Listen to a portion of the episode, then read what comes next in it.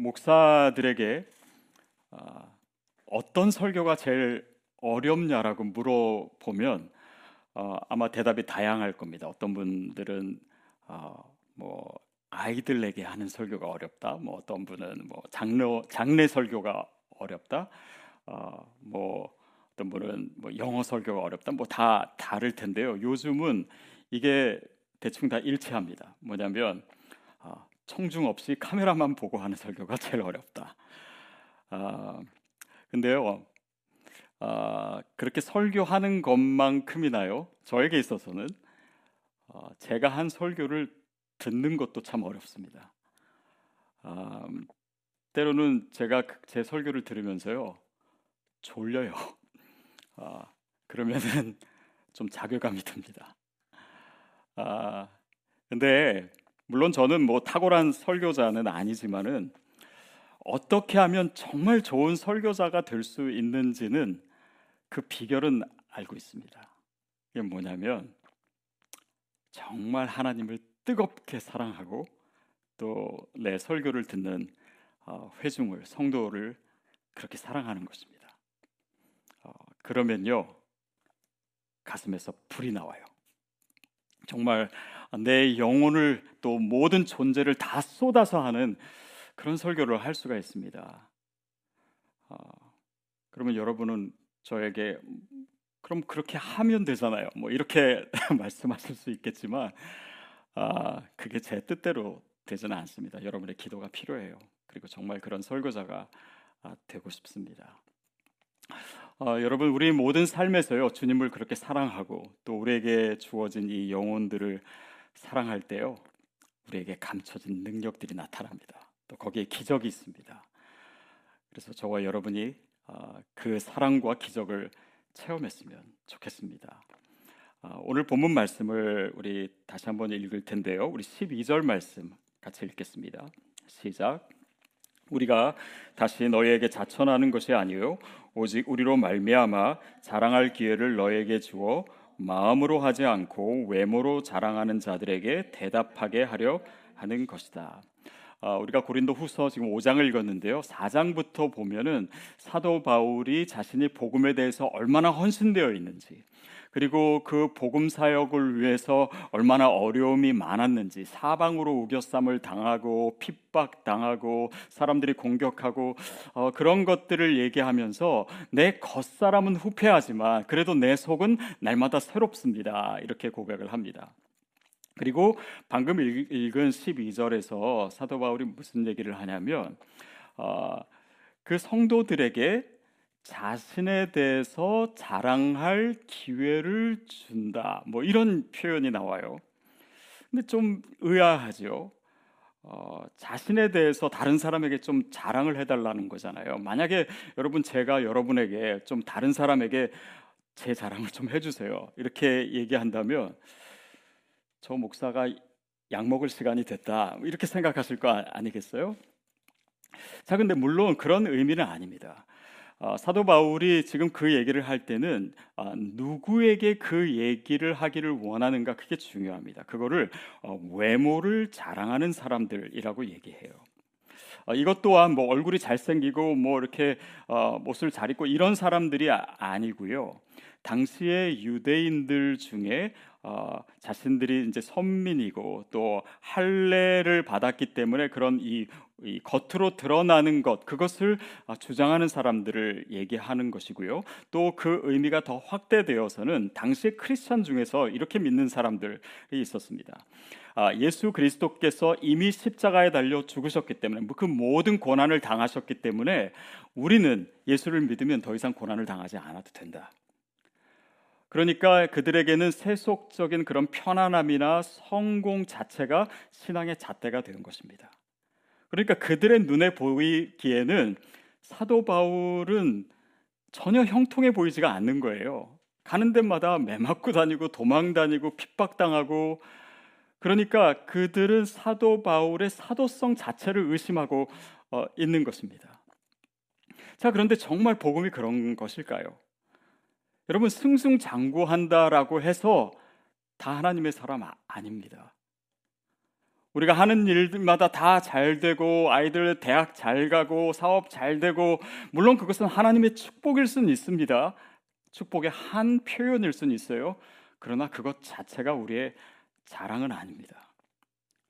사도 바울은 정말 예수님께서 하신 말씀과 같이 누구든지 나를 따라오려거든 자기 십자가를 지고 나를 따라올 것이니라. 정말 주님을 따르는 길에 정말 예수를 잘 믿고 주님을 따라가는 길에 고난이 있음을 얘기하고 있고 자신도 그런 고난 가운데 있기 때문에 그 후패함 속에 있는 뭔가 자신의 믿음의 진정성을 호소하고 있는 것이에요. 그래서 사도 바울이 지금 이 어려움 가운데 있지만 그들에게 정말 나에 대해서 자랑해 주십시오라고 얘기했을 때 그것이 무엇을 의미하는 것인가? 아, 그것이 오늘 본문 말씀을 통해서 드러나는데요. 우리 그 다음 구절 읽도록 하겠습니다. 13절, 14절입니다. 시작. 만일 우리가 만일 미쳤어도 하나님을 위한 것이요 정신이 온전하여도 너희를 위한 것이니 그리스도의 사랑이 우리를 강권하시는도다. 우리가 생각하건대 한 사람이 모든 사람을 대신하여 죽었은즉 모든 사람이 죽은 것이라. 아, 이 말은 뭐냐면 사도 바울이 고난을 받고 그렇게 핍박을 당하고 겉사람이 후패하는 그 모든 상황을 감당할 수 있었던 이유에 대해서 얘기하는 거예요. 그러면서 어, 내가 미쳤어도 하나님을 위한 것이고 정신이 온전하여도 너희를 위한 것이다. 즉 하나님을 위해서 그리고 그가 사랑하는 성도들인 어, 너희들을 위해서 그리고 그가 복음을 전해야 될 그런 이방 사람들을 위한 그의 사랑 때문에 내가 이 고난을 당하고 있다라고 얘기합니다. 그것을 어떻게 표현하냐면 14절에 그리스도의 사랑이 우리를 강권하시는도다. 그 하나님의 사랑이 나에게 부어졌기 때문에 내가 주님을 사랑하고 그 영혼들을 사랑하기 때문에 내가 힘들고 어렵지만 이 십자가의 길을 갈 수밖에 없는 것이다. 내가 이 십자가의 길을 자발적으로 선택한 것이다. 바로 그것을 얘기하고 있습니다.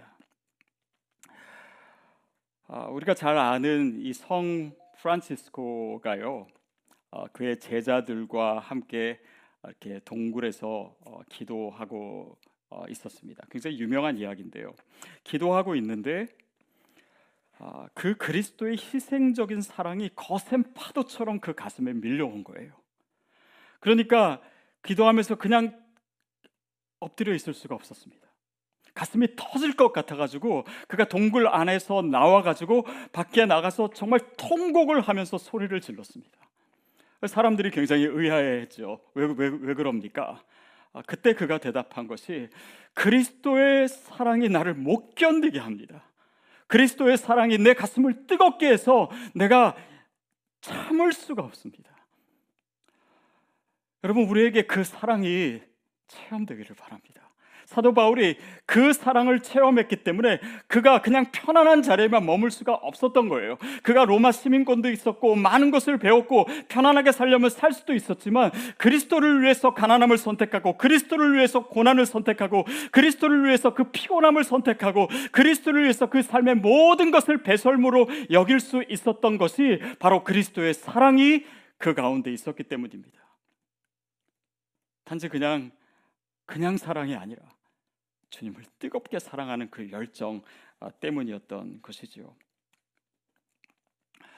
여러분 상식적으로 생각할 때 어떻게 우리가 일부러 고난을 선택할 수가 있겠습니까?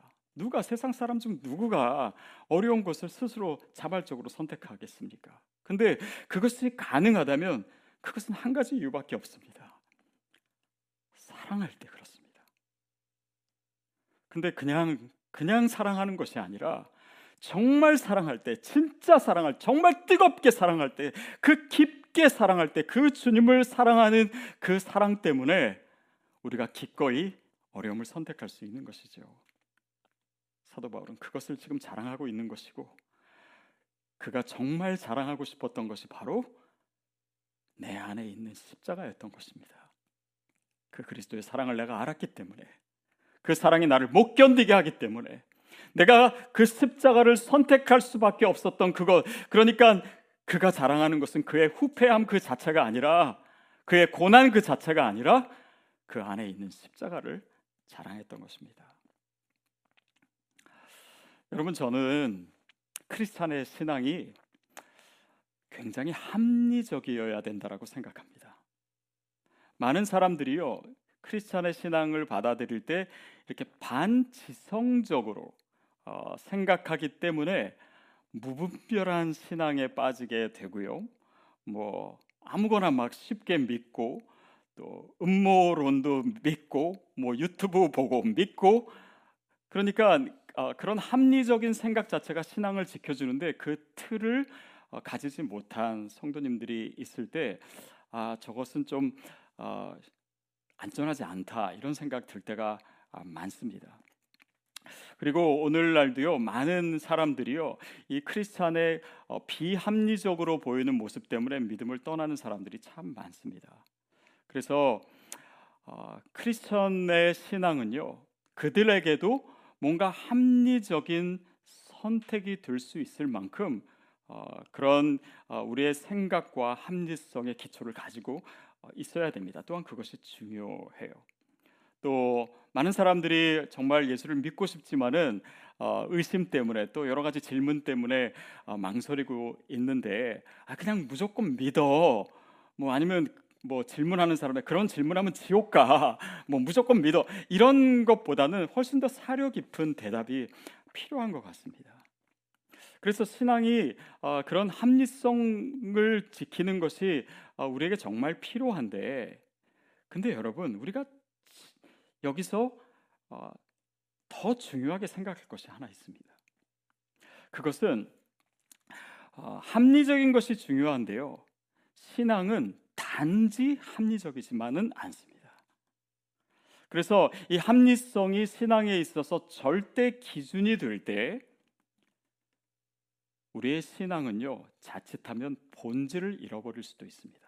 왜냐하면 신앙이라고 하는 것은 하나님과의 관계잖아요. 특별히 사랑의 관계잖아요. 근데 이 사랑이라고 하는 것은요 합리성으로 모든 것을 설명할 수는 없습니다. 합리적이기만 해서는요 진짜 사랑이 될 수가 없어요. 그래서 때로는 우리의 신앙이 사람들이 특별히 믿지 않는 사람들이 봤을 때 그냥 상식이나 보편적인 생각에 그 선에 머물지 않는 그런 모습들이 실제로 있고 그것이 사랑의 본질에 더 가까울 때도 있습니다. 만약에 우리가 누군가를 사랑하는데 어, 사랑하면요 평소에 내 모습이 아닌 모습들이 나오게 됩니다. 평소에 굉장히 점잖던 사람이 갑자기 말이 많아지기도 하고 또 자존심이 굉장히 세고 강하던 사람이 아, 그 사랑하는 사람 앞에서 정말 눈물을 쏟아내기도 하고 자존심 다 버리기도 하고 또그 어, 한마디 때문에 제가 들은 한마디 때문에 밤잠을 이루지도 못하기도 하고 그러니까 평소와 다른 모습인데요 사랑이라고 하는 것은요 그게 정상입니다. 그게 오히려 사랑의 본질이기 때문이에요. 어, 주 313년에 로마가 기독교를 공인하고 나서요, 이 기독교가 굉장히 많은 변화를 겪습니다. 아, 그때 이제 뭐 왕도 믿게, 황제도 믿게 되고 귀족들도 어, 믿게 되고 그러니까 로마 사람들이 기독교를 받아들일 때요 그 기독교의 원래 정신을 그대로 받아들인 것이 아니라 자기네들의 어떤 철학이나 예술에 맞는 어, 그런 형태로 기독교를 영합시켰어요. 그러니까 뭐 성당을 짓는데도 이렇게 왕궁처럼 짓고 또 카타콤에 숨어 살던 그런 어, 깨제제한 이 교회 지도자들이 나왔는데 그, 그 모습으로 왕 앞에서 또 귀족들 앞에서 설교할 수가 없으니까 그들에게 귀족 옷을 입혀주고 뭐 이렇게 왕관을 씌워주고 그러는 가운데 그들이 듣기에 좋은 이야기, 그들이 원하는 그런 해석, 그래서 기독교의 본질을 잃어버리고 이 세속주의와 영합하게 되고 사람들의 어떤 그런 성공이나 그들을 즐겁게 해주는 기독교로 변질된 것들이 너무나 많습니다. 그러니까 이 중세의 기독교가 어, 암흑기가 아, 된 것이죠. 여러분 그 기독교의 본질 그 영성은 사실은 사람들의 기준에 맞추고 사람들의 상식에 맞추고 그들이 원하는 소리를 들려주고 그런 것이 아니라 이 사도 바울이 그가 고백한 것처럼 그가 많은 지식을 가졌지만 결국 그가 고백하는 것이 무엇입니까? 내가 그리스도와 그의 십자가에 못 박히신 것 외에는 내가 아무것도 알지 않기로 작정하였느니라. 이 무식해 보이는 선언이 그가 이 당시의 크리스찬들에게 또 자신의 인생을 통해서 발견한 최고의 지식이었음을 얘기하고 있는 것입니다. 여러분 그리스도의 복음은요 원래부터 그렇게 고상한 것이 아닙니다. 사람들이 다 이해할 만한 것이 아닙니다. 그것은 원래 유대인에게는 꺼리끼는 것이고 헬라 유대인 헬라인에게는 미련해 보이는 것입니다. 그게 원래 우리가 믿는 신앙이에요. 사도 바울이 그가 잡혔을 때 신문 당할 때 아그리빠 왕 앞에서 사도행전 26장에 보면 어, 신문 당할 때가 나옵니다. 근데 그때 말을 잘 해야지 거기서 그 상황에서 풀려날 수 있는 거 아닙니까? 근데 사도 바울은 거기서 자기가 풀려나는 거에는 관심이 없어요. 그리고 어떻게 하면 거기 있는 사람들에게 예수 그리스도의 복음을 전할까? 그런 모습을 보이니까 그 총독 베스토가 뭐라고 얘기하냐면 네가 너의 많은 지식이 너를 미치게 하였도다. 네가 미쳤다라고 얘기합니다. 여러분 사도 바울이 가졌던 그 믿음 그 복음에 대한 열정은 사람들이 이해할 수 있는 것이 아니었습니다. 그러나 그는 그 복음의 본질을 알았기 때문에 그렇게 그 신앙을 고백할 수밖에 없었던 것이에요. 15절 말씀 같이 읽겠습니다. 시작.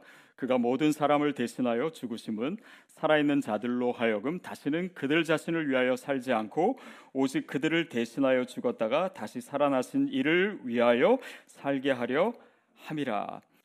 자, 예수 그리스도께서 모든 사람을 위해서 죽으셨다. 바로 그 복음은 그 결과가 뭐냐면 나를 위해서 나 자신을 위해서 사는 인생을 이제는 그 죽었다가 부활하신 예수 그리스도를 위해서 사는 것으로 바뀌게 하는 것. 그것이 바로 복음이라고 얘기합니다. 그러니까 예수를 믿음으로써요. 우리의 삶의 목적이 바뀌는 것입니다. 목적이 바뀌니까 그 목적대로 살다 보니까 그 이전의 목적으로 봐서는 이상하고 제정신이 아닌 것 같은데 이제는 새롭게 생긴 그 목적 때문에 이것이 바로 정상인 삶이고 이것이 바로 본질적인 삶이고 우리가 반드시 이렇게 살아야 된다라고 하는 것을 바로 이 구절을 통해서 얘기하고 있는 것입니다. 사도 바울이 갈라디아서 2장 20절에서 얘기하는 것처럼 내가 그리스도와 함께 십자가에 못 박혔나니 이제는 내가 사는 것이 아니라 오직 내 안에서 그리스도께서 사시는 것이라. 이제 내가 육체 가운데 사는 것은 나를 사랑하사 자기 몸을 버리신 하나님의 아들 예수 그리스도를 위해서 예수 그리스도를 믿는 믿음 가운데 예수 그리스도를 위해서 사는 것이다. 나를 위해서 사는 것이 아니라 예수 그리스도를 위해서 사는 것이다. 그 삶의 목적이 바뀌는 것을 얘기합니다. 그러면 어떤 학생이 뭐 놀아야 되는데 시험도 다 끝나고 이제 놀 시간에 어떤 학생은 남들 다 노는데 혼자 밤새도록 공부하고 있다면 그게 좀 이상할 것입니다. 근데 상황이 바뀌어서 내일 시험을 보고 내일 시험을 잘 보는데 밤새도록 놀고 있다면 그게 제정신이 아닌 거죠. 그러니까 목적에 따라서 상황에 따라서 무엇이 정상이고 무엇이 정상이 아닌지가 달라져요. 제가 지난주에 어, 뭐 여러분 보셨겠지만 뭐 생각에서 믿음이라고 하는 유튜브 채널을 만들었습니다. 근데 제가 그걸 만들면서 막 그 제가 가입도 하고 뭐 채널도 하고 하면서 이런 생각, 내가 지금 뭐, 뭘 하고 있지? 이렇게 여기에 안 그래도 바쁜데 이렇게 시간을 많이 어, 쓰고 있지? 근데 이거 누가 시켜서 하는 것도 아닌데 근데 뭐 제가 그냥 여유롭게 하는 거라면 이것이 별로 의미가 없겠죠. 그런데 이게 정말 하나님이 원하시는 것이 너무 분명하고 또 하나님이 정말 저에게 전할 말을 주셨는데 그리고 정말 지금도 사람들이 어, 믿음에 대한 회의와 질문 때문에 믿음을 떠나고 있는 사람들이 많은데 제가 이것을 알면서도 안 한다면 그것이 정상이 아닌 것이죠. 여러분 정말 주님을 사랑해야 되는 것이 크리스천의 삶이고 주님을 사랑하기 때문에 우리가 감당해야 되는 것을 감당하고 헌신하며 사는 것이 정말 주님이 원하시는 삶이라면 그렇게 살지 않는 것이 정상이 아닌 것이지. 우리가 정말 주님을 뜨겁게 사랑하면서 사람들의 상식에만 맞춰서 사는 것이 그것이 정상이겠습니까?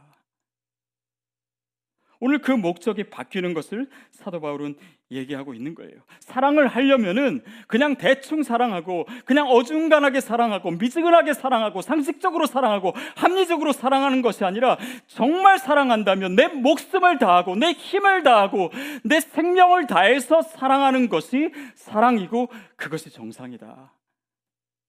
나는 그런 삶을 살기 위해서 지금 복음을 전하고 있는 것이고 그 삶을 살기 위해서 내가 핍박을 당한 것이고 그것이 내가 그리스도의 십자가를 안 변화된 내 삶입니다. 이것을 자랑해 주십시오.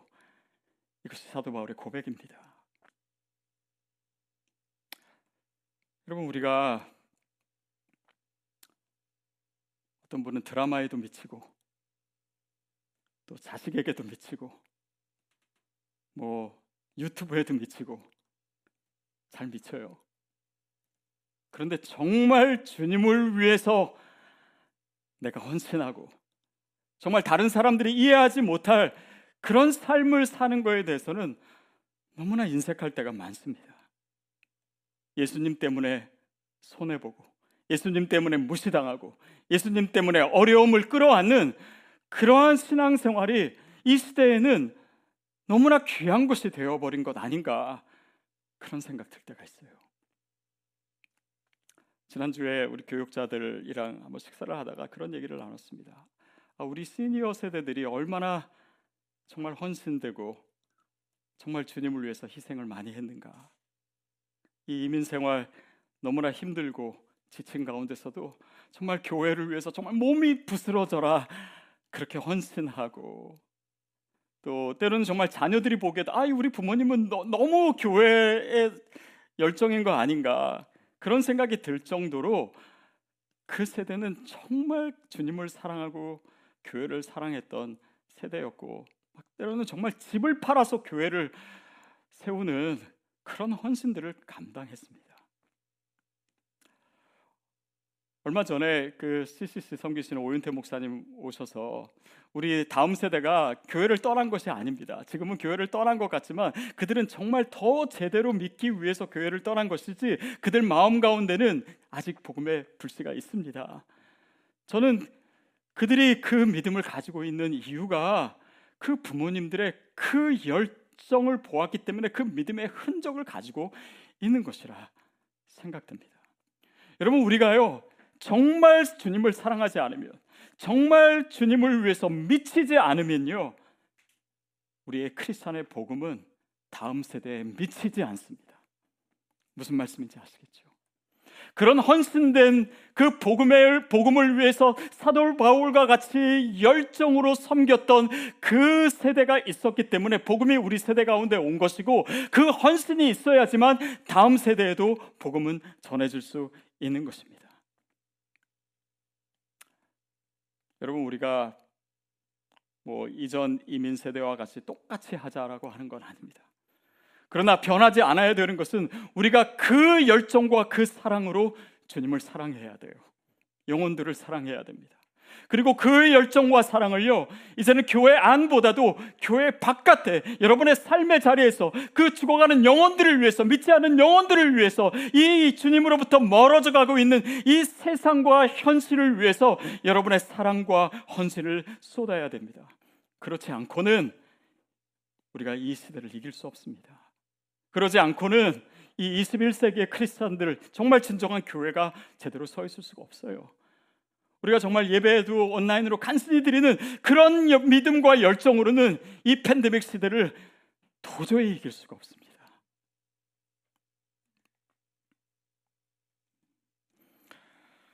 하나님을 사랑하기 때문에, 하나님을 진짜 사랑하기 때문에, 하나님을 정말 미치도록 사랑하기 때문에 나는 이 손해와 이 어려움과 이 고난을 끌어안습니다. 저는 그 열정이 저와 여러분에게 반드시 회복돼야 됨을 믿습니다. 사도 바울과 같이 우리가 물론 다 될 필요는 없어요. 그러나 그와 같이 주님을 사랑해야 됩니다. 그와 같이 정말 주님을 위해서 그 모든 것을 감수할 수 있는 열정이 있어야 됩니다. 이것이 이것이 원래 복음입니다. 이것이 신앙의 정도예요. 이것이 기독교의 정신입니다. 시대가 바뀌었지만 그것은 절대 변하지 않아요. 이제 진짜 주님을 사랑하는 저와 여러분 되길.